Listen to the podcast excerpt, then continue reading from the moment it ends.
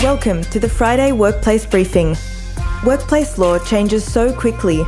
Tune in weekly to find out how the law is changing and what you need to do.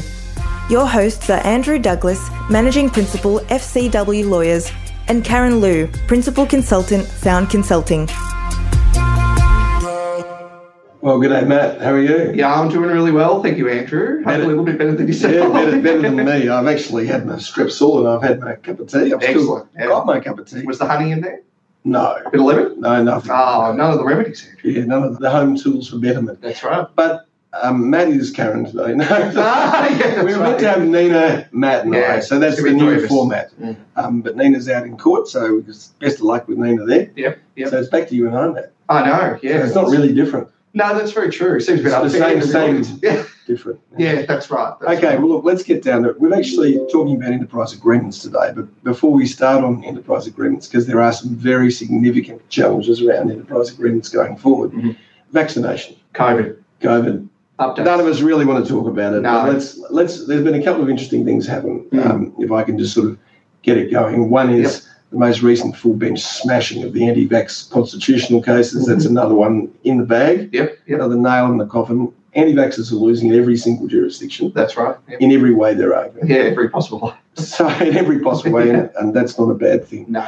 But what is happening is there's been a change in the mandate. So what's happening with that? Yep, yep, that's right. So obviously, over the last few weeks in Victoria and largely sort of around the country as well, with the various mandates, removal entirely of any vaccination requirement under pandemic or public health orders, which was a step further than we predicted uh, a couple of weeks ago when it was announced that the booster dose requirement was going to go. Now, no requirement to be vaccinated under those orders in most industries, Except for some three. small Except for exceptions. three. Yes, that's right. But really, that draw when we look at what's happening. So let's do have a look. There, we've got some new regs that have come through, which give you greater powers to seek information. That's right. That's right. So the new um, OHS regs around COVID in Victoria now provide employers with an explicit power to collect, record, and hold vaccination information if it relates to a control they're exercising in their workplace to prevent the transmission of COVID. So that's interesting because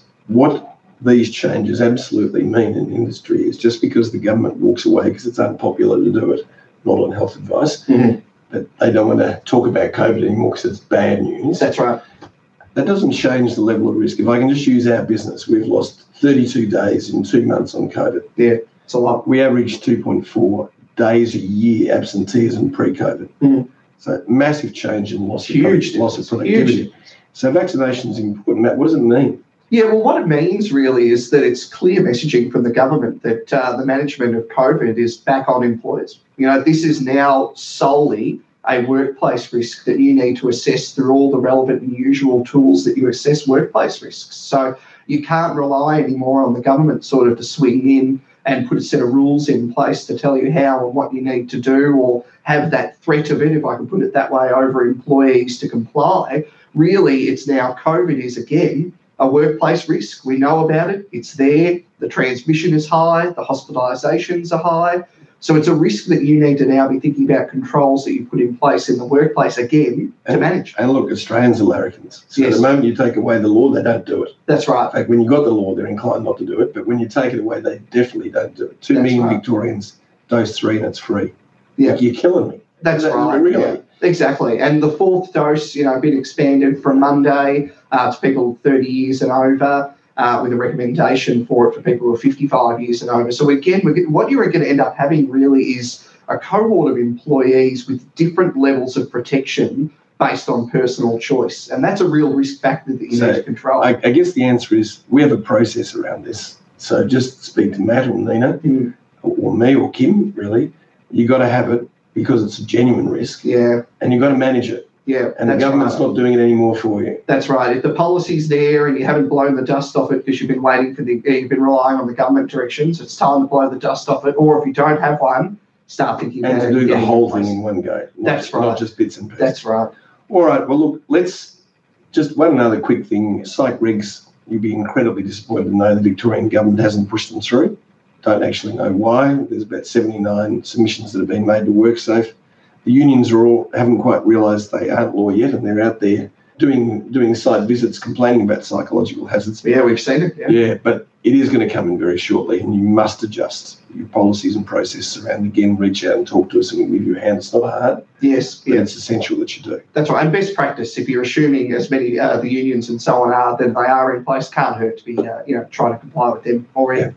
Now, in March this year, we took you through the seven steps of what you've got to do for enterprise agreement. We're not going to go through that again. But, Matt, we- when we look at what's happening in two particular sources of data, one which is the wage data Mhm. up for, for rises, Mhm. quarterly rises up until 30 June 2022, Mhm. and the number of people who are subject to enterprise agreements, what's the data say at the moment? Yeah, look, the data's really fascinating sort of on both those topics, particularly sort of around, you know, the coverage of enterprise agreements. I mean, if you look at this, the trend over the last decade, it's been a marked decline of the number of employers and employees that are covered by enterprise agreements, sort of at a high watermark of around about 40% coverage of, of industry in 2010. We're now down basically to around 30%. So over that decade... Can I just say, in that 30%, if you extract non public service, That's right. the amount is actually very small indeed. Exactly right. So private sector enterprise bargaining is perhaps, at, well, I think it's fair to say it's lowest level that it's ever been. And then in the wages sense, of course, as well. So, you know, a lot of this sort of inflation data that came out over the last sort of two months, I think took a lot of lay people by surprise, in fairness, us as well. And so the data obviously is it trended for the wage rises across enterprise agreements and just more broadly, uh, sort of sat around that kind of two to two and a half percent. But that inflation data that obviously came out just before the federal election has just entirely blown that out of the water. So the next quarter, when we get that data, will be absolutely fascinating, I think, to see that that high inflation rate will have a really significant marked impact on the trend for wages. But and the Fair Work Commission panel has already made its decision. That's right, yes, of course. So obviously we had the Fair Work Commission issue the Modern Award minimum increase of 4.6% and then the national minimum wage increase of 5.2. So we already have the sort of authoritative body in this space saying, look, this is what we think, you know, the lowest paid people in society should be using as or should have as their increase. So it's a real benchmark And now I I for think other grants. and Matt extracted this information for you once before, but the bottom line is the Fair Work Commission never go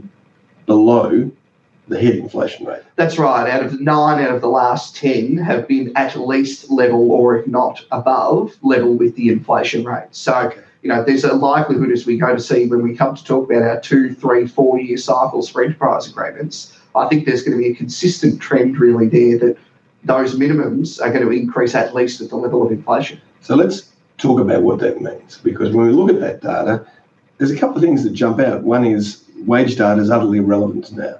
That's one thing Yeah, yep, because we've been disrupted by inflation. that's now, right. now there was another disruptor we had prior to that, which was COVID. Yeah, prior to that early, and that was a recession that was looming and is now perhaps back if we get a credit squeeze. Mhm. So the enterprise agreement that you had two or three years ago, you'd have to be stupid to think it's relevant to now.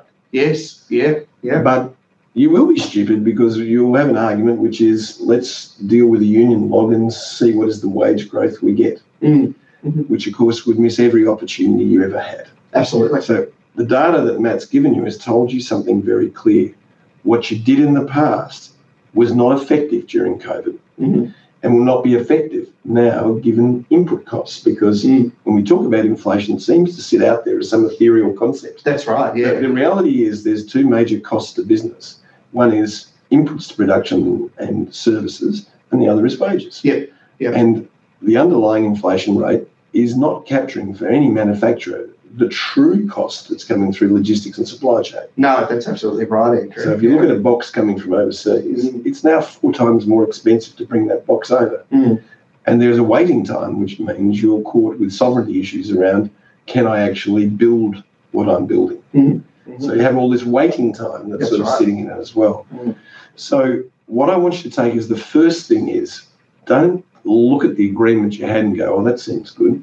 Yes, that's right. I mean, look, a rare thing I think to take from any agreement that if it was implemented prior to the start of the pandemic, I think a lot of learning all across the board about what works and what doesn't work from those agreements. So Uh, Matt, you and I have a system that we use. We do. So let's talk about triage. What are the things you do when you first sit down before the union company? By the That's way, right. before the union. Oh, can we? We cannot emphasise that enough. That is so, triage. What are the five major elements of triage? Yes, that's right. So, I mean, look, it's all sort of temporally how you look at this, really, when you're addressing your current enterprise agreement. You're sort of you're six months out from when your nominal expiry date's coming. You know that it's going to be time to get a new one and Yeah. start thinking about what you look at. So, the first thing, obviously, that you want to do look at, despite what we've just said about, you know, about the past and, and accepting that what didn't work then or didn't would work now, you really do have to sit down with your agreement as it was and sit back and look at well what did we get and what did we not get from that time when we sat down to negotiate this last and where were time. the red flags? That's what, What right. did the union resist and why? that's right that's right because look unions obviously shift employees of uh, purposes and objectives But shift remember, over time. union, unions are like trains and we're like cars. that's right Unions go in one direction Yes. and they follow the same direction Mm. and they repeat. exactly Okay? Yep. We're like cars. We dodge around to get Yeah. the best result. Mhm. So the past does tell you the future of the union. it does it absolutely So you've got does. those red flags. You've got Yeah. okay. We've looked at our agreement. This is what we needed. And now, second part is you go, okay. What clauses will work for us in the future? Yeah. What are good? What are going to get in our road? And what are neutral? That's right. You know, and when you look at things like one of the biggest issues, I think, for example, Andrew, that's a really great indicator of this was flexibility. Yeah. You know, over the last sort of past couple of years to adapt and respond to the shocks of COVID. What flexibility did your current agreement have, and did it work in the way that you needed to in addressing those sort of shocks? Mm. If the answer to that is no, well, then that gives you a great indication of what your priority should be moving into this next So step. that's it. So tabulate good, Yeah. bad, Bad. indifferent, yes, and come up with an answer for bad, and That's then right. prioritize it based on what is the return to the business as Yeah. to what are must-have or golden rules that you must get. that's right. You must have your own log. Absolutely. Okay. Absolutely. Third element is what is the future cost to the business? Yes. Yeah. You know, what that's are right. what are the things that are coming along? What's Yeah. the what's the likely? So we know in fuel costs, we've got eight to ten months of high fuel costs. Yeah. And then they're not going to go back to where they were. Yeah, don't divorce it from the modelling. I think Yeah, is the that- key that's- part, isn't it? Insert Yeah. it all in. And also look at what is the input you're going to do to make sure. So I'm going to I'm going to put in some automation. I'm going to put in some capital. Mm. Well, the timing of your agreement is critical around if I'm going to take 40 people out of the business, Mm. I'm not going to have the nominal expiry date two days after I announce that. No, no. So plan your length of the agreement, but Yeah. also the total cost of the agreement. that's right. That's right. Total cost of the agreement, I think, is something that quite often is missed really when people address enterprise agreements, Andrew. You know, they don't think about how and it don't do sits. dumb wages. So No. don't, and we were No. just chatting about this. Don't Yeah. do wages as percentage rises. no. You must, in a time of volatility and inflation, do it as a percentage or at Yeah. rate of CPI or of a particular underlying inflation based over a period of time. Yes, that's right. That's right. And look, unions never ask for that, of course. And what we've already seen sort of uh, since 1 July, even in just last couple of days, Mm. is we've already seen a couple of lobbied claims where unions are simply taking the inflation rate and adding 2 or 3% on top of it. So, one, for example, we saw the other day asking for 7% increases across the board. So, the sort of thing that, you know, that's why you need to take these steps. So to let's look at be, you know, we, we think inflation will level and drop after around about two years. You've got Yeah. a three year agreement. Remember, each aggregate, each step you add on accumulates. So Yeah. if you've got three, three, and three, it's actually 11.3%. That's right. So if you've got five, seven, and then four, that's a massive amount of It's a money, huge increase. particularly when Huge. inflation may drop right down to two or three percent. That's right. And so what you need is capacity for your agreement to move with inflation, Yes. not being we'll do four, we'll do five here. It's going to be high next year. We'll Mm. agree to five there, and we'll do four. Yeah, that's right. And suddenly you're one and a half percent above the inflation rate. Yeah. And you you're actually three and a half percent because the accumulation ahead of where you should be. Yeah. And it's just pure cost. Well, that's right, Andrew. And I think al- also importantly, when we talk about sort of, you know, looking at these wage increases and tying them to inflation, the other thing you're doing in that way is you're going to be mirroring what the Fair Work Commission does around the national minimum wage and Mond Award minimums for the reasons we just and, discussed. and, earlier. they're, and they're sitting with your business plan. So there, Absolutely. there's a single line of sight.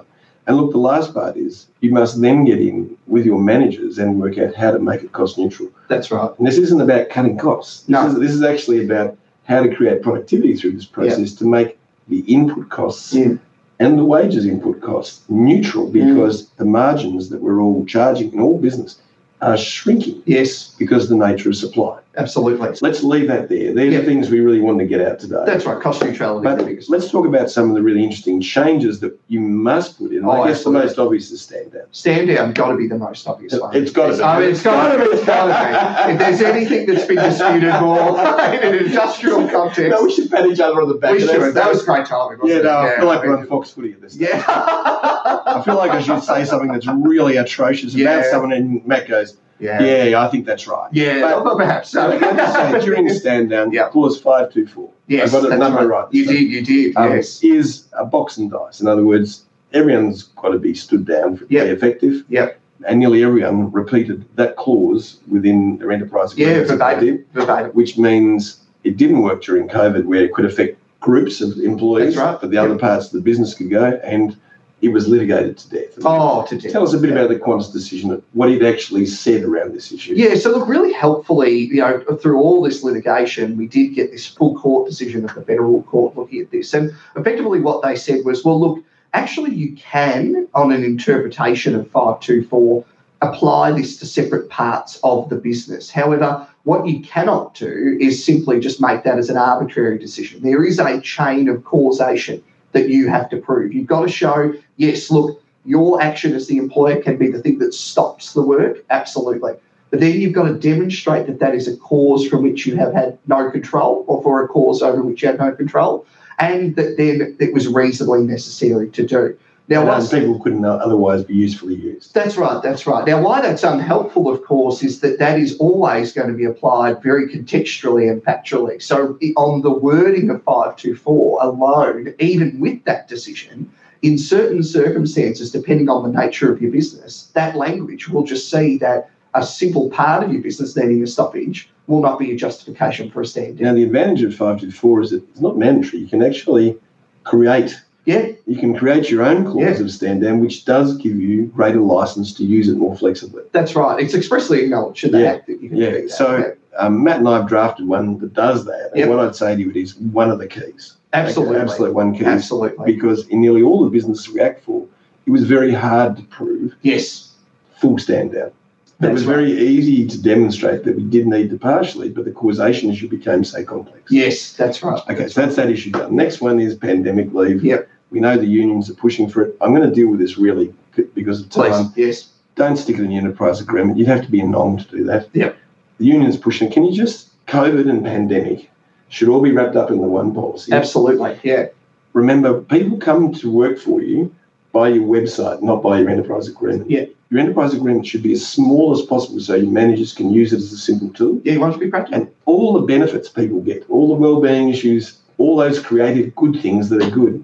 Stick them in policy, put them on your website. Yeah. Tell people why you're a good place to work, but don't put them in an inflexible agreement that ties to you Mm. and you're caught during volatility handing out money and doing things you actually can't afford to do. That's right, that's right. And, and if the circumstances mean you've got to depart from some of those principles, which unfortunately, I mean, COVID is a great example of when you need to, you're stuck with that as context that the, commission, the Fair Work Commission will use when interpreting um, Yeah. ambiguity. So we've also got some other things besides pandemic. There's all sorts of leave people want at the moment. Nobody actually wants to come to work. No, that's no, look, that's very fair. I mean, yeah, what we're seeing sort of across the board from particularly large employers is various different types of leave and increasingly seeing that now into enterprise agreements. There are things like uh, lifestyle leave, um, gender affirmation leave, sort of broader wellbeing leave entitlements. We see this, I mean, there's been two recent agreements now, both from sort of very progressively minded organisations, um, the Youth Climate Council and the Australian Council of Social Services, that have included these sorts of leave. Now,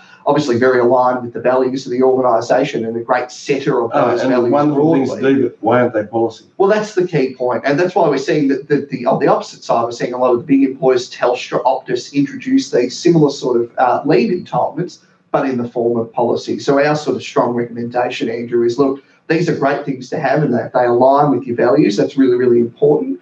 But there's no need for them to No, be that they're in your enterprise policy, agreement. they're in your website. That's right. And that's where people who want to work for you go to look. That's right. They don't go in the enterprise agreement. They look at money, Yep, yep. They want dollars on the pay slip. Yeah, dollars on that's the right. pay slip. They want opportunity inside the business. Yep. And they want to know that you're a clever and advanced employer. It Absolutely. doesn't have to be an enterprise agreement. No, They that's exactly there. right. Yeah, exactly right, Andrew. All right. So let's hit the next one, which is the case The study. case study. We're not losing the case study in our new And structure. Sophie has once again doctored this to take everything out of it. Oh, All right. Eldon Terrell was the owner of Blade Runner Pty Ltd, a manufacturer of synthetic skin substitutes used for healing wounds. The manufacturing process used pluripotent stem cells to culture and grow. I told you. I know, where's Ka- where is Ka- where is Karen now? Terrell? Yeah. And grow patent skin without the risk of bodily rejection. I think it's maybe patient skin. yeah, Patience. that's No, okay. no, I like patent skin. though. Patent skin, you can patent skin, why not? Yeah.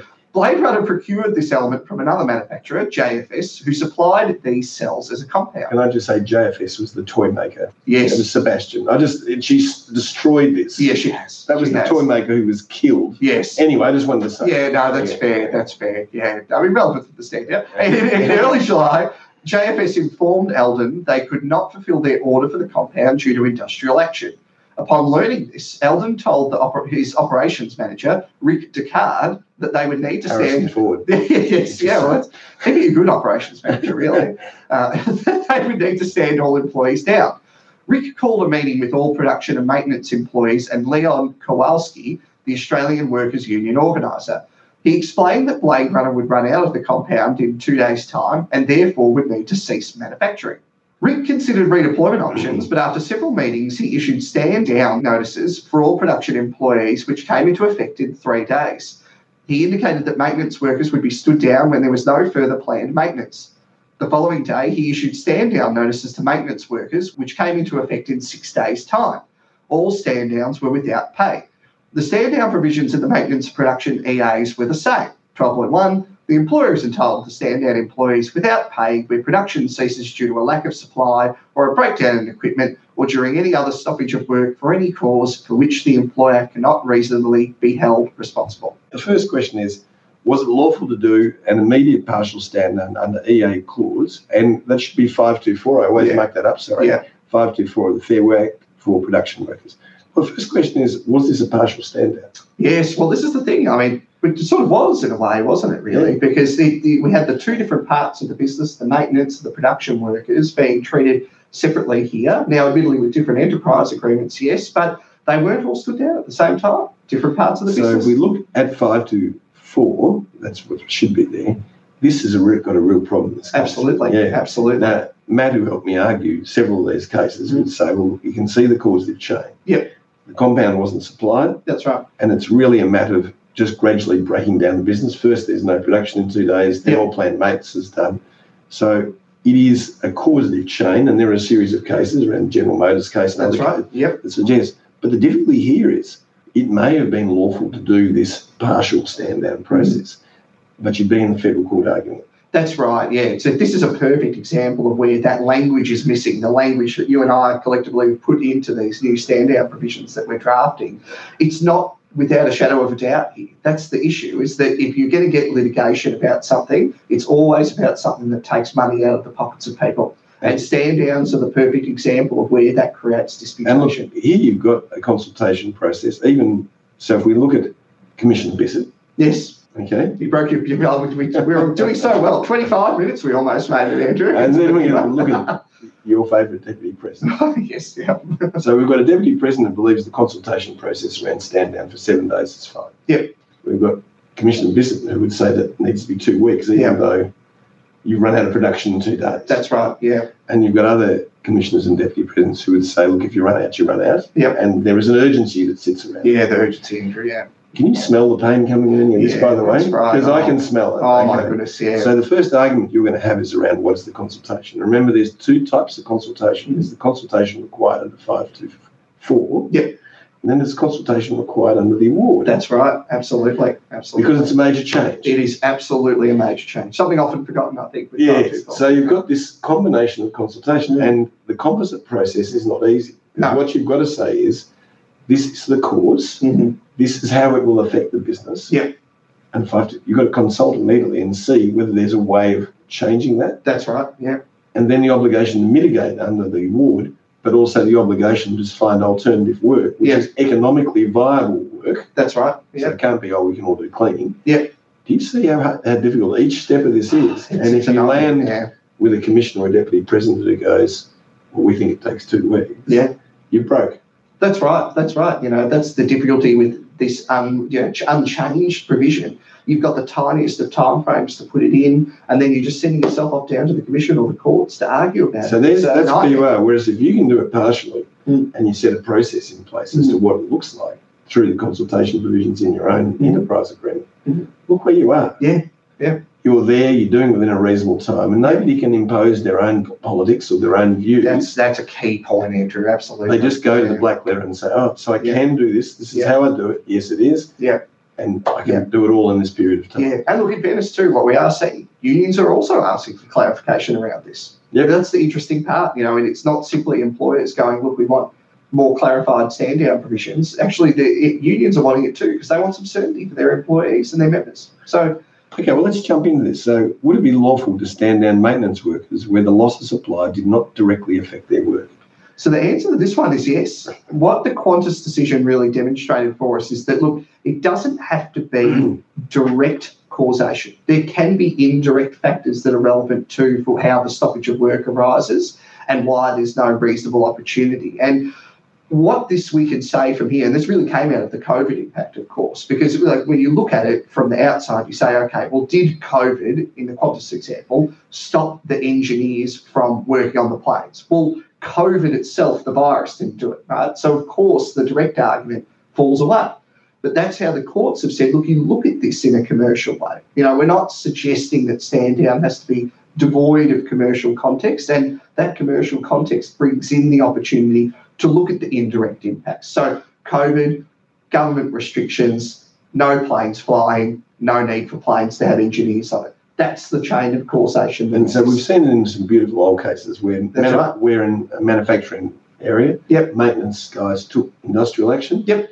And so they stood down the production workers on the basis that it's not a safe working environment when maintenance are not there making sure the machinery is safe. And, and once again, the court said, yeah, look, if the person who's looking to make sure that it's safe and working well is Mm. not there, it's not safe to do it. That's right. And the General Motors one, Andrew, you know, couldn't get a particular type of heater for Yeah. a particular type of factory, moved all the work from one factory as much as it could, closed down the other one, indirect impact. The court said that was a perfectly lawful Yeah. stand down. So that's it. That's a case where you can't build the car without it. I mean, you can No. build it, but there's no point. You just No, have an that's right. inventory of 400 cars without a heater. Exactly. 50% of the stock of the supply of the heater gone in a single instance has an impact. Yeah. And the court was So, really recognised that. Remember, all of this can be documented, Absolutely. and there is a very simple pathway through it. And the reason we gave this case today and this case study is one Blade Runner is one of my favourite movies. It's an excellent film. Just saying. And secondly, when we look at the changes that are coming under enterprise agreement, can you see the problems in it? Because we're going to have more stand downs, Yes. and Yeah. that's because of supply chain, not Yeah. because of COVID. No, that's right. It's going to change. And we're already seeing supply chain problems. We with are. the Non-delivery of key parts to manufacturing. Yeah, meaning that absolutely. People can't proceed. Yeah. And we're with one business that ended up with 340 units Mm. sitting Yeah. outside of the factory waiting for individual Yeah. parts. Nothing could be done. And they should have stood down. That's right. So there you go. That's it. This is our first time back. Lovely to be back. Great to have Matt. Wish No, Nina was here. too, but Yes, She's yes. killing, Good luck to him, in, Nina. Oh, killing yeah. him in court. Absolutely. Yeah. Hi to Karen out there. We miss you Yeah. already. That's right. And please don't forget to, you know, react to the post. Yeah, please react. That's right. Give Andrew the heart as he really likes. Yeah, I like I like the thinky face. Thinky You've face got to is a really find the good one. heart with me. That's a start. Yeah, that's You true. find yeah. the heart. There. Once you find it, react. But now- Yeah. Thanks. All right, Bye, thanks, everyone. mate. Bye-bye.